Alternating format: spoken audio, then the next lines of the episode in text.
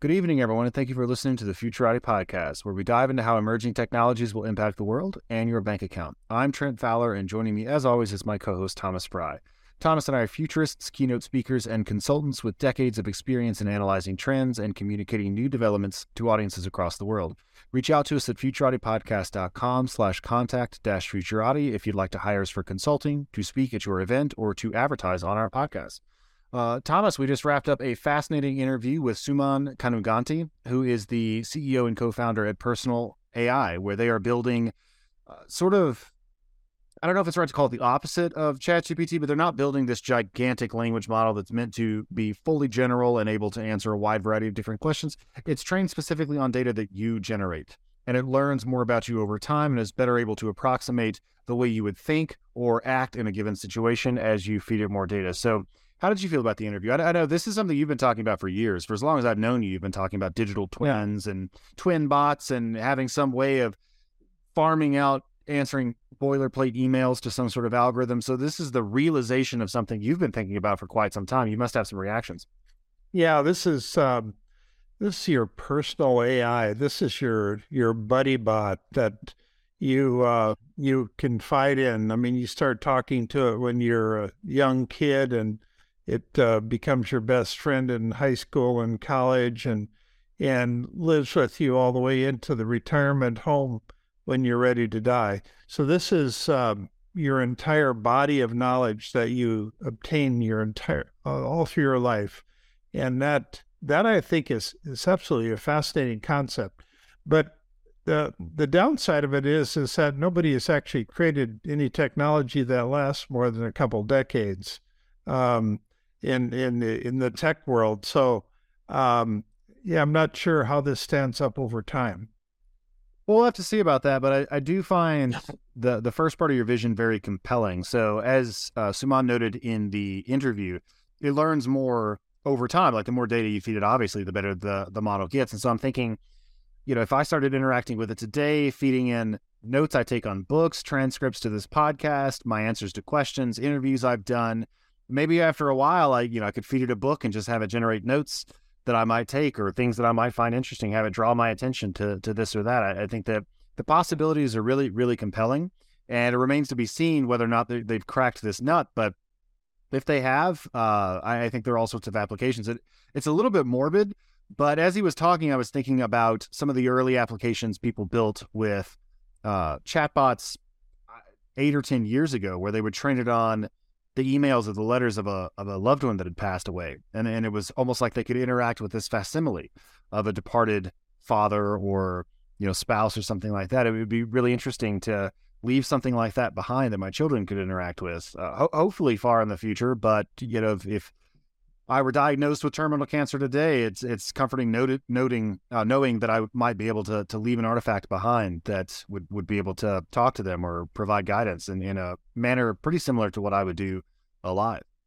Yeah, this seems like a, a model that's going to be hungry for more data all the time, and it might be an incentive to a lot of people to uh, start consuming more information, to surrounding themselves with more information, and uh, and then then it becomes real fascinating as to what all you can do with it. Um, yeah, the the idea of leaving your legacy on your your chatbot, something that uh, can be resurrected or can be recalled, and you can just download it and start. Your great great great grandchildren can just start talking to you um, 150 years from now. That'd be kind of cool. A, a dad bot. Uh, a dad bot. Yeah so, so Thomas and I are, are enchanted by the possibilities, and hopefully you will be as well. So, without further ado, this is episode 129 with Suman Kanuganti.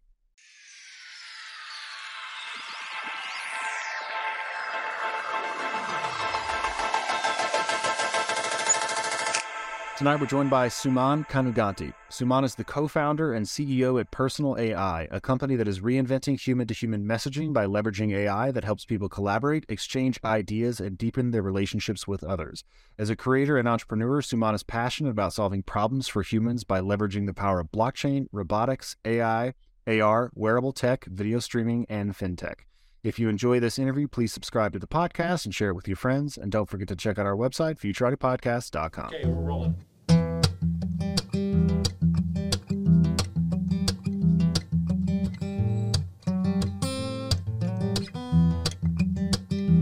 Suman, thanks so much for coming on the show. Thank you for having me, Trent. How are you? Doing just fine. Doing just fine, actually. Is the the weather nice in San Diego? No, actually, it's kind of gloomy today, but I still like it when it is cloudy in San Diego because we do get a lot of sun. So I enjoy it when it is not sunny. it's got to be one of the one of the only times I've ever asked anyone that question. They're like, "Not really, no." uh, let's uh let's hear a little bit about your background, your interest, and what brought you to working on Personal.ai. My background, I'm an engineer, but I usually try to introduce myself by saying I'm like super passionate about solving hard problems that are close to human beings. Um, I always has this mentality of like, don't solve the human, solve the problem. What do I mean by that? Uh, it's almost always consumer experiences, consumer problems that I'm most passionate about. In my previous company, I built something called Aira, A-I-R-A. That's about using technology for filling the gap of missing visual information for people who are blind and low vision. And uh, in this company, it's about using technology to kind of augment cognition and people's time by using AI. Uh, so that's generally the premise of you know who I am, you know what I am. Uh, by background, yeah, you know I have a robotics major. I have an, I'm an electrical engineer. I did a lot of software development as well, systems engineering as well and then slowly, you know, picked up this passion of creating, you know, products and uh, solve problems and create some beautiful experiences along the way. So I got my MBA and then, you know, I jumped into the startup world and this is my second company. Fantastic. I, I love that kind of background. Hard tech and then business savvy as well. It's really a potent combination.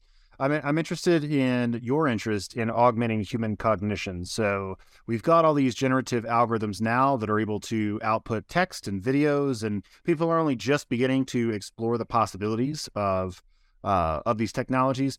I'm sort of curious as to your vision of augmenting human cognition because when I think that, I think something that's actually making the algorithms running in my brain better. I think that ChatGPT and some of the the tools that are available today are a very weak version of that, but I foresee the possibilities for uh, much stronger versions later on down the line. How do you think about that, augmenting human cognition? What, what do you mean when you use that phrase? Yeah. So, you know, the whole concept of the AI, I think most generally people are, we are all familiar with like AI thinking about as like a thing is a separate thing or a, uh, you know, uh, an entity by itself. From our perspective, we think about technology almost as like a foundation and it's an extension of who you are. So, from a purely large language model versus personal language model, right? So, when you do give the examples of ChatGPT, from my perspective, you know, it's essentially speeding up our synthesis of what world's information has to offer to us uh, such as Google, right? Like, you know, Google gave us search engine so that we can find the right information and all these different pieces, but put all the pieces together for ourselves and synthesize them and then try to come up with some sort of an output from it. Uh, and the large language models basically indexed all the internet that exists on that and gave us a tool to make the thing faster, make that synthesis of information smoother and get to the answers, you know, uh, more on point the role of personal AI is not about words information. And role, role of personal AI is about information that is possessed in one individual by their thoughts, by their expression, by their voice, by their knowledge. So it is not a large language model. It's actually a personal language model, which is an implementation or a creation of the you know AI models that is pretty much works very good at small data sets, and we have designed it in such a way that it replicates and it tries to be you and how you talk, how you express your thoughts and your knowledge and everything you. So, so could I outsource my whole life to it? You could. You could think about like imagining a future where you could outsource at least some aspect of your life to it. Uh, for example, you know, let's say you have a piece of knowledge that you probably are not working on a day-to-day basis every day. You could think about outsourcing that, you know, knowledge of yours for people to communicate with you, so that way they can still benefit from it. Um, so I think there are a number of different ways to think about it, right? Like, you know, we are we we start learning what like at the age of five, and we gather all these experiences. We consume a lot of information. We create a lot of things, and along the way, we are doing things in the moment. Uh, but we also kind of forget like eighty percent of it. And whenever we think about, you know, recalling information or making a decision, you are not necessarily relying on its your entirety of your own mind. That's like one piece of the puzzle. Second piece of puzzle is uh, the people that you add value to on your day-to-day basis. You know, the people around you, they probably do not have access to you all the time, twenty four seven. You know, to the point where they can have meaningful conversations, ask questions, like still gain the value you know that you can offer. So, uh, the genesis of this company like goes with this core idea of how can we create a model that represents who you are to the fullest extent of what you are made of and benefit in everyday communication and everyday lives. So it's kind of the thesis, you know, around personal AI. I, have a couple of follow ups to that. I, I thought we would start at kind of a technical level, though. So, you know, we've already started talking about GPT. GPT 4 was just released today. I was sort of curious about the technology that undergirds personal.ai because on, on the website it specifically says you're not using any of the ChatGPT or large language model offerings that are out there today. So obviously you can't divulge too many technical specifics, but I'm just I'm a machine learning engineer myself, and so I'm, I'm just sort of curious about whatever you can divulge in, with regards to its architecture or the training data, how it was built, just just anything you can talk about.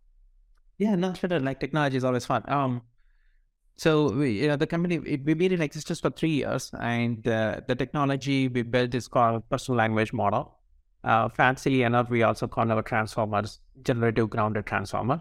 So it is still based on like transformer architecture. In fact, it is also based on like GPT architecture, but our implementation was uh, very specific to small amounts of data. So we can train this data, which is which takes like less than seven minutes. Um, it's a combination of conversational as well as generative model that is entirely trained on your data. Now, you know, you asked about the data as well. Like, how do we how do we do that? So what we what we have designed is we basically you know picked some of the influence inspiration from like how neuroscience talks about uh, how people like gather data and how this core idea of like the memory is created in your minds, right? So we created this concept of like memory stack, which which is, you know, it takes all the unstructured data in your life from the past historical data as well as ongoing basis, and it goes through a series of transformers to create what we call this memory blocks. A memory block is nothing but a unit of data that can be multimodal, a text, an image, biometrics, location, people, time, and it composes this these memory blocks over a time period. So if you think about like the idea of the memory stack is nothing but this collection of memory blocks over a period of time, it obviously grows depending on what sort of inputs that you are connecting to your personal AI for it to process automatically every time. So um, let, let, me ask you a, a question there. Uh, I've been speculating that uh, people are going to be wearing smart glasses in the future, and you're going to be able to record everything that you see and everything that you hear, everything that you read, all the audio you come into contact with, as well as other sensor data, sensor data that um, your your glasses can pick up.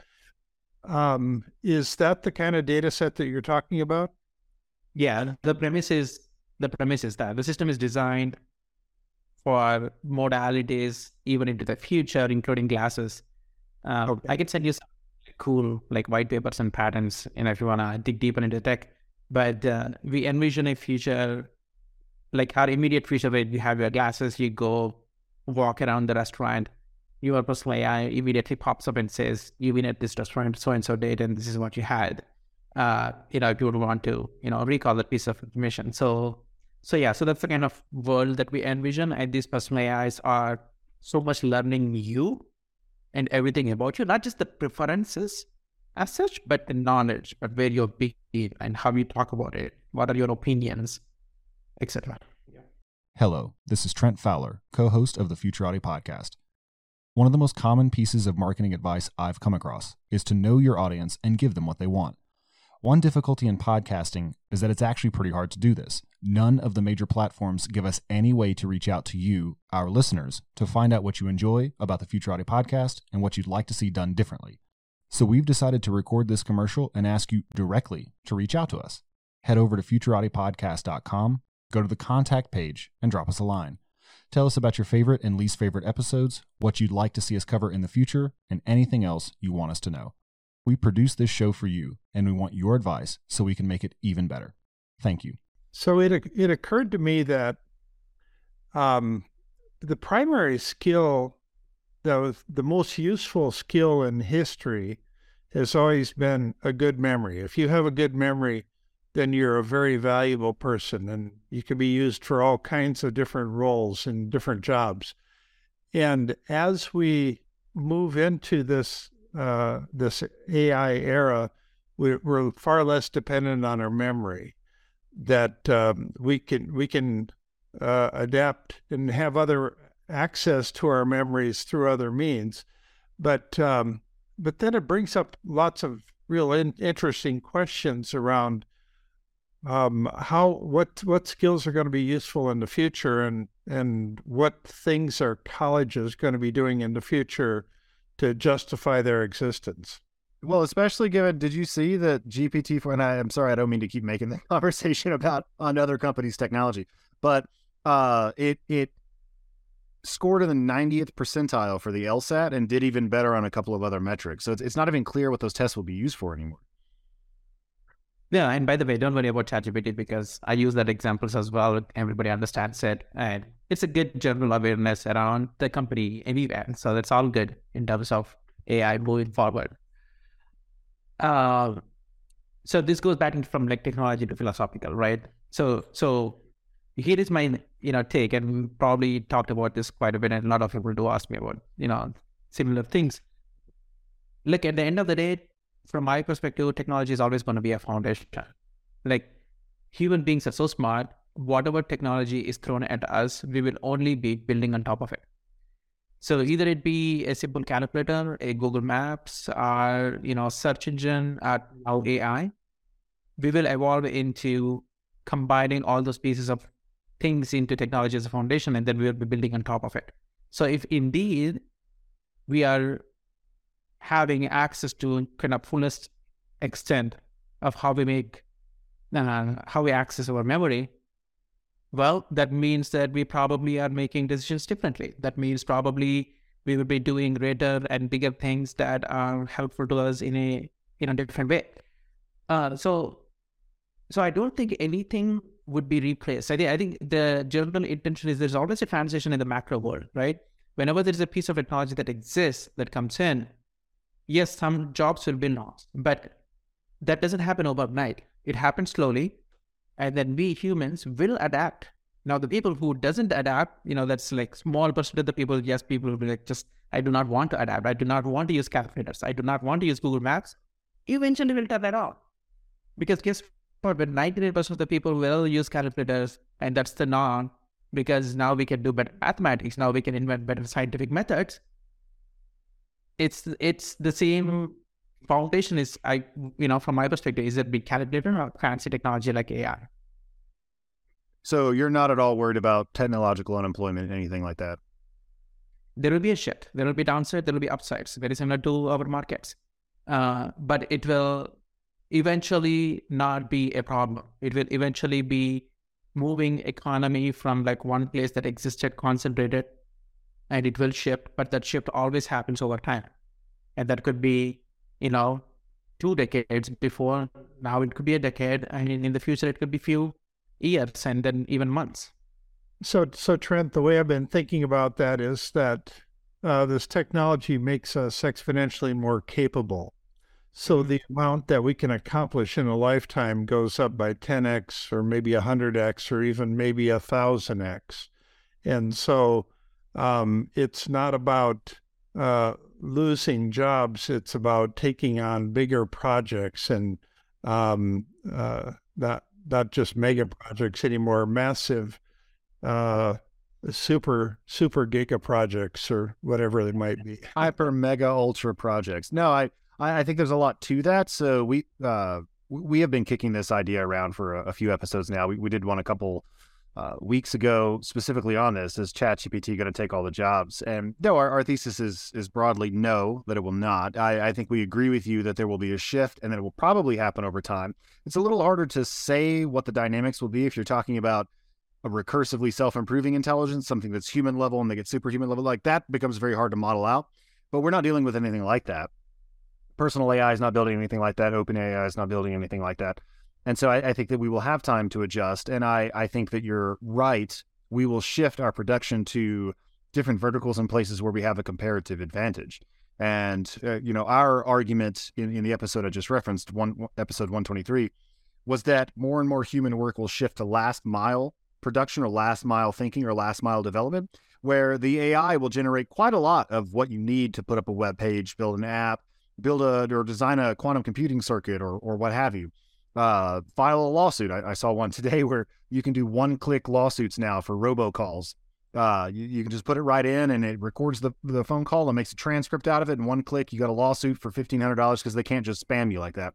So more and more human effort will go to fitting it into the greater edifice of technology, dealing with boundary cases, and otherwise integrating it with with existing systems. So I, I think we will just do more stuff out onto the long tails. But you know, as I said in that episode, the thing about long tails is that they're really long. There's just a lot of stuff to do, and I, am not super worried about us running out of problems uh, to solve anytime soon. Yeah, I think I think I think in fact uh, we'll probably be worrying about a different set of problems that we cannot comprehend like right now we probably do not know about those problems at all. But in the future, it'll become, oh my God, this is such a huge problem. It's like, oh my God, like searching on this piece of information and synthesizing is like a huge problem better. Like before Google search, like just having the access to information was such a huge deal, right? Uh, yeah, so I think it's just the mindset and how we think about it. And yes, there is short-term problems around like potentially jobs changing or shrinking and moving, but eventually people will adapt, humans will adapt, and the jobs will change. And you know, some people will go through some pain, but overall, it will only lead to the positive outcomes because that's what we do. Like we are selfish human beings. We'll always be building other things that on top of what is given to us.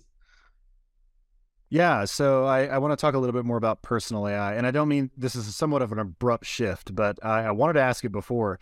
Uh, given that your model is targeted specifically at small data sets, what engineering challenges has that given rise to? Because these neural networks, these transformer architectures are famously data hungry. You need huge amounts of data in order to train them. So I know that you've arrived at memory blocks in this unique architecture for, for dealing with that. But what does it look like to train on sparse data sets? I, I just don't generate that much data.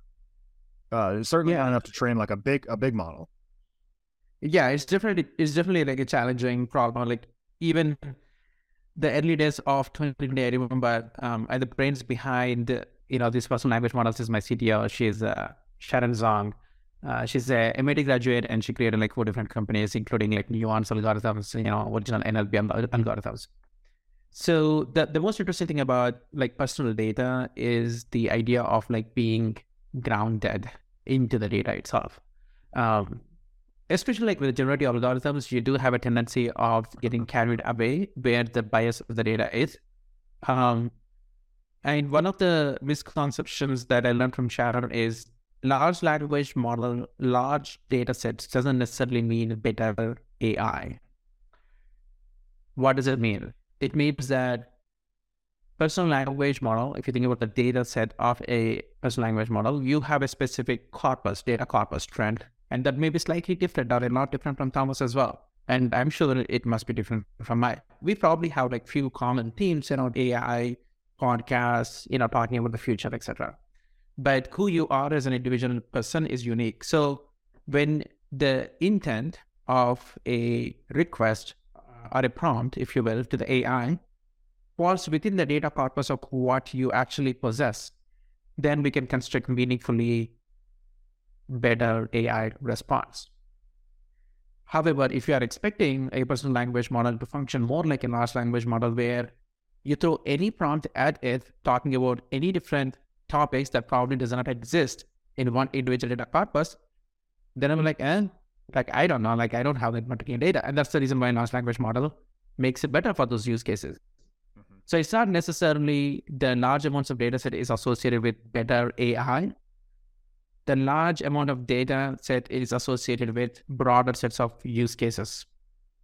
Uh, so in our personal language model, we had to figure out what exactly is the uh, thresholds, if you will, for identifying where does the grounded nature kind of tips over to be like more general in nature, and how do we contain that within the data sphere to construct a response.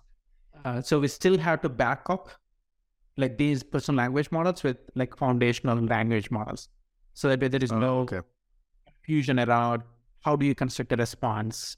You know, if you all you know is like one memory, right? You still need to understand. You need to have an understanding of the language, like very similar to how we learn as kids. So there are like some foundational general models, if you will, that backs up this personal language model. But the language model for like the personal language model itself is crunched within your own data, and for it to construct the data, it will use the foundational language models. So there is like some algorithmic, I think, beauty that is associated with making this happen. Are you enjoying this episode of the Futurati podcast? If so, please like it, give the show a five star rating on Apple Podcast, Spotify, or wherever you get your podcasts, and share it with your friends. By far, the best way to help us grow is to spread the word on social media, which will expose our content to more people and help us continue to bring you interviews with world leading experts in AI, quantum computing, cryptocurrencies, and so much more. Thank you in advance. So well, you said you said it was multimodal, right? So are you stitching together a couple of different like ImageNet models or you know UL ULMO or or what? Yeah, so the pre-trained language models. Yeah, the the input data structure, uh, which is the memory stack and memory block, and by the way, it's open. I can I can send it to you. Uh, it is multimodal. Although right now the immediate use cases is very much focused on uh, messaging and communicating back and forth with people. So that way you could you know, automatically draft responses in the Copilot, and other people can talk to you, uh, you know, automatically in the autopilot mode. Uh, but however, we do have regular, if you think about like events, right? Uh, when am I coming back from a specific place to specific place? Those are only event-driven data. It still can be interpreted with language. So everything that can be interpreted with language, we are doing it right now. Uh, in the future, uh, we will be able to uh, figure out the use cases. Like, let's say, for example, you send me a text message like, Suman, uh, what's going on? How are you feeling? And uh, how it's going with personal AI? You know, based on the combination of all my data and memory, there could be possibilities of uh, using AI generated images to for me to form a response. It's like very similar to how you would you know, respond with a Giphy, like, you know, to express your emotion today, right? Or you would express with uh, an emoji or a Giphy. Uh, so we kind of incorporated that within the product where you can like type in a prompt, like personally, uh, and you can generate a prompt within your personal data and then still use like stable diffusion or DALL-E to generate the image, image to express, you know, that feeling. But over time, that multimodal nature of uh, how we live should be converging to an integrated experience with the AI language plus like you know visuals. Does it make sense? Yeah, yeah, and that you you preempted another question I was going to ask about integrating with some of these other more general language models. So I, I could imagine a, a tech stack where personal AI is trained on my messages and can handle certain functionalities. Maybe I've got an instance of ChatGPT, which is trained specifically on some of my data for outputting more technical reports, something like that. DALL-E for synthesizing this or that.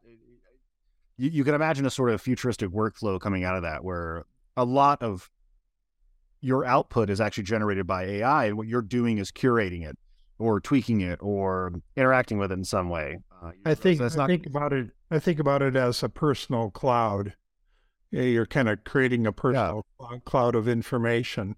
Um, is is this uh, in any way protected from the outside, so that uh, you have control over it, so it doesn't get um, uh, kind of hijacked by the big tech companies? Okay, so that's the third principle for personal AI. which is exactly what you said. So, I mean, even if you go back the, the to the fundamentals, right? It's is this core idea of like memories, right? Like how do you create a digital memory one in the memory stack, and then you know crunch a model of or algorithm off of it. Uh, so, so I mean, my I, I get a little bit more about my background, but but you heard about the idea of creating experiences that are trustworthy, right? And previously it was blind people like establishing trust with like you know them communicating with a human agent who is far away to be able to you know rely on that information anyway so the fundamental principle for the memories is that it is private so we got to respect it and it is personal we got to respect that as well. So the core memory stack thesis that you own the data. Every consumer wants their own data. And in fact this is a way to even think about converging your life where most of the data pieces is probably fragmented in multiple different platforms to pull it together and create your memory stack that is yours forever. And we indeed went a step extra to use blockchain to protect their ownership and guarantee the privacy of the data for that individual. And this happened like, you know, in 2020 and there were a lot of challenges with it, convincing people that this is the right way to do. But going back to the thesis of you start with the problem. The problem is, hey, what about ownership? What about privacy? What are the technologies that are available? There are like a whole bunch of technologies that you can use. But how do we remove ourselves out of the equation? How do we give full control of this data, of this AI to the people to the point where even if somebody is putting a gun on my head, I cannot do shit. Right? Like, and that is the level of commitment you need to have for building custom AI. So, is it possible to uh, use an assessment bot on your personal AI to um, assess how much you've learned over a period of time. And then uh, I always talk about this idea of granting microcredits, where 100 microcredits equals one college credit. And so, have um, I, I, I ask this question a lot of if you if you read a thousand books, is that the equivalent of a college degree? or if you if you watch a thousand movies, is that the equivalent? Or listen to two thousand hours of podcasts, is that the equivalent? Um, the right answer is it depends on the movies, the the, the books, and the podcasts. But uh, my my speculation is that in the future we're going to have an assessment bot that can do this assessment on what you've learned, and then assign some value on an equivalency scale. This is the equivalent of a master's degree or PhD or 10 levels above a PhD. Uh, is that something that you have in your thinking or your planning? That's an interesting question. Um, what we have is the following. So we, we were talking about this concept of like memory blocks, right? Uh, definitely the size of your stack will determine the breadth and the bro- broadness and the depthness of the quantity of your AI or how grounded it is into your thinking. Uh, so far, what we have identified is if it is like north of 1,000 memory blocks, which is equivalent to around 500 pages of like your thoughts, your opinions, your content, then the scores generally falls within the corpus of you uh, along with the stylistic component, meaning how you write will start to be influenced more from like you know your style. So I think what you're asking is interesting. I haven't done any tests, but it may be a worthwhile question to kind of figure out how does the size, breadth, and the depth of a stack would potentially influence you know the assessment. So I think that'll be that's that'll be an interesting test. Yeah. So, so sort of in keeping with that, what, what are the major use cases you see now and in the future? So we've mentioned messaging, and that that seems like good low hanging fruit. But if we were going to scope out the the roadmap over the next five years, it, it could plausibly include a, a question asking system that asks you questions in the same style that you ask them and helps you to assess your comprehension on a a book that you've read or a podcast you've listened to and, and you could see that sort of spinning up into a, a bespoke tutor that's trained specifically on your interests and style. So, we, what do you plan on building uh, with, with this? Well, so what's the functionality you want to build into the platform, and, and how do you see people using it in the future? Yeah. So as of today, personal AI is a chat application or messaging application. What does it mean? Uh, it it it basically means like today we communicate, you know, back and forth on WhatsApp, on Slack, on Discord, and iMessage to multiple different people. And sometimes we are also used to like messaging ourselves, right? It's like, oh, I want to remember this. I want to probably get back to it. So I will message it to myself because it's an important piece of information. Uh, personal AI application, when you know whenever this airs, you can technically download from App Store or a desktop application, and it will function like a chat application. You can bring in Thomas uh, and chat with him. Now, here is the interesting part. Whatever message that you send to yourself, which is to your AI, will be trained, and that message could be a piece of text, a you know full-blown article that you wrote, a URL, a video, a document, you know, all the things that probably like revolve around you and the be exchange. Um, and not only that, like any message that you send to Thomas, to Suman, to other people will also be trained. The value is whenever you are getting like a, any incoming message from anybody else or to yourself, to your AI, it would draft a response. So let's say, you know, you you do like many podcasts and you talk to different people, you probably have multiple different content if you indeed like message all those things to your AI, it will be trained on. And when Suman asks to Trent, is like, what was the episode 120 that you were talking about? You know, can you link me like specific points in there? Then your AI will be able to respond. So the, think about like the prompts that we are normally used to with ChatGPT. Any different kinds of prompts will function exactly the same way with your personal AI as well, except that it is first grounded within your own data uh, and it comes tries to construct a response like you know from from from from you. Um, so if I if I ask you a question, simple question like, "Hey, what do you Trent? What do you think about blockchain in the AI space?" If it can indeed construct a response from your mind, because in your stack, in your model, then it does. Uh, but I can also do say like, "Hey, Trent, give me a tweet with some inspirational quote about blockchain and AI from your own thoughts." Then it will do that as well, right?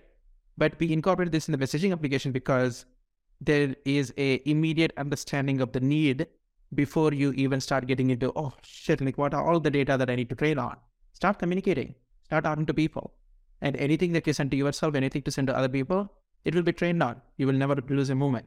Everything is learned and nothing is forgotten right so those are all the things that will come out that's I really like the idea of being able to talk to the podcast, the Futurati podcast. So 129 episodes in, all this content, just being able to feed it the transcripts and ask it questions uh, of that resulting body of knowledge is very compelling. It's actually something I've been thinking about doing with uh, uh, with ChatGPT or or OpenAI's API, but you know th- this sounds like yeah. a plausible alternative to that.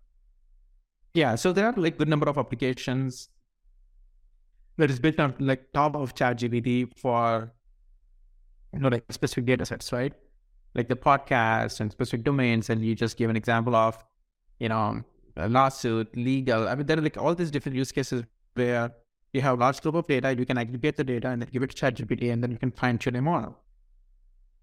Uh, it's great. Um, there are like two considerations that you have to think about it. One, um, you are submitting the data to a large language model.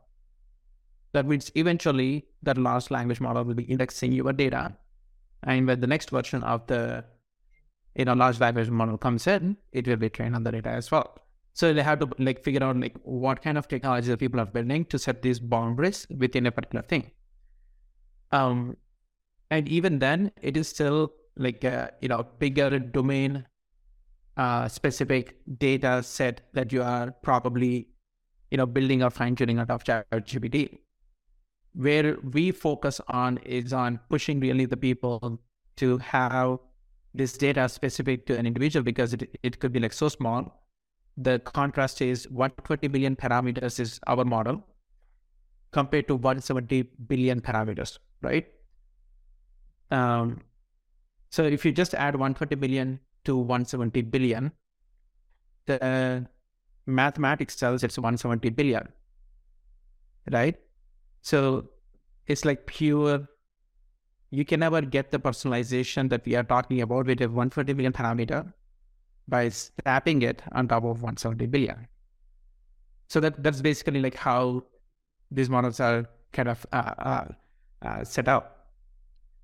Um, so yeah, so I think it, it just simply depends on what exactly is your use case, and I feel based on the macro stuff that is happening out there, Chat GPT, Google language models, large language models will solve the purposes of indexing the internet where a bunch of different use cases will be unlocked equally for all the people. Meaning, if you use a prompt, if I use a prompt, it is the same output or similar output at least. Uh, and it will be much more acceptable and widely used within the corporate setting where the data could be closed and the model is closed and uh, you know you and me doesn't have access to google's data for that matter. So great. Our focus is consumers. Everybody should own the individual person's data, very similar to how organizations own it, and give them a mechanism that these models will work in their favor that they own that can that they can bend over a period of time throughout the lifetime. Um, so yeah, so it's like a opposite of OpenAI, personally. Yeah. no, that's that's so the concepts are the same. The concepts are the same. The use cases are different, and the approach. Do you need a dynamic and knowledgeable speaker for an event? Thomas Frey and me, Trent Fowler, are both seasoned keynote speakers, able to converse on a wide array of topics to audiences of all sizes and skill levels. Go to the contact page at futuratipodcast.com to book Thomas or myself today and let us apply our years of experience in public speaking to make your event a smashing success. So, is personal AI available today and how much does it cost? Uh, good question. When is it getting aired, by the way? Oh, uh, 12 minutes from now? No, no. A, a couple weeks, maybe a month, maybe a little over that. It's, it's not too, yeah. Yeah, yeah, yeah. So the reason I guess we reached out is it's time for us to go to the market. Now, so we've been building this for past three years, believe it or not. Uh, but the good news is, I think all things are coming together now, specifically at uh, you know awareness around the AI and what it can actually do. Um, so last year we did like a whole different set of experimentations, trying to find the use cases, you know, content generation, uh, messaging applications, influencers, like the you know makeup of the company. But where we are today is uh, we are at a point we have released or releasing, depending on when people hear to this, a personal AI application that is free to download, free to use. And when you create a personal AI account, you will get your personal AI for free. Humans to human can communicate very similar to how you would communicate on your WhatsApp. Individual DMs, private messages, you can create groups, you can create business accounts, etc., etc., etc. However, everything that you exchange from within your own personal AI will now be working in your favor to create your own model and start having your AI generate the responses, create those magical things. It's like, oh, I don't have to type this. And if you like it, you simply swipe right to send it. Um, and as the number of AI interactions, AI messages, AI use increases, then we have the subscription model. It will be a, a monthly subscription model that people would uh, choose to pay um, and that would be associated with you know x number of messages for communities for organizations for small businesses for customers and clients for you know heavy needs and heavy use cases yes there will be a uh, paywall and subscription but at the baseline everybody can build their own ai everybody can communicate everybody will have a baseline of creating some value within their lives i love that where can we send people to learn more about your company and your offering personal dot. if, if you're listening and not watching the video, he pointed to the sign behind him which says personal dot AI. Yep, that, that's that's right. And everybody will have their own personal brand uh, page as well. So you can technically publish trent.personal.ai. People can go in there, learn about you. Simply click on message that will you know, send them a text link or a QR code, etc., to directly start talking to you. And you can choose to, if Suman is coming in, it's like, I don't know Suman, like you can choose to set him in a, like a, you know, co-pilot mode where your AI is not automatically responding because ah, I don't trust this person. But your AI will be augmenting you, extending your thoughts. If you say hello, it's like, hey, I met so and so did. And like if your AI has a piece of information, then it makes like, yeah, I had a good conversation with you. How's it going, buddy? And then over a period of time, depending on whom you're talking to and what group it is in, you can choose to set your AI in the autopilot. But that that I think is like an evolution. It's not it's not a service where you come in and you get a task done and you leave. This is a investment and it gets smarter and smarter and smarter. This right. is a digital asset of you that will grow, you know, with people's life, right? So that's kind of how we think about it. Well, I, I think it's really cool. I'm really excited to outsourcing all my fights and all the tedious stuff uh, that I don't want to do to this algorithm. So appreciate it. It's it's a really exciting thing you're building, and it was a lot of fun talking to you today. Yeah, likewise, John. Uh, it's always it's always fun, and Thomas, thanks a lot for thoughtful questions. Yeah, thanks, Suman. This is great.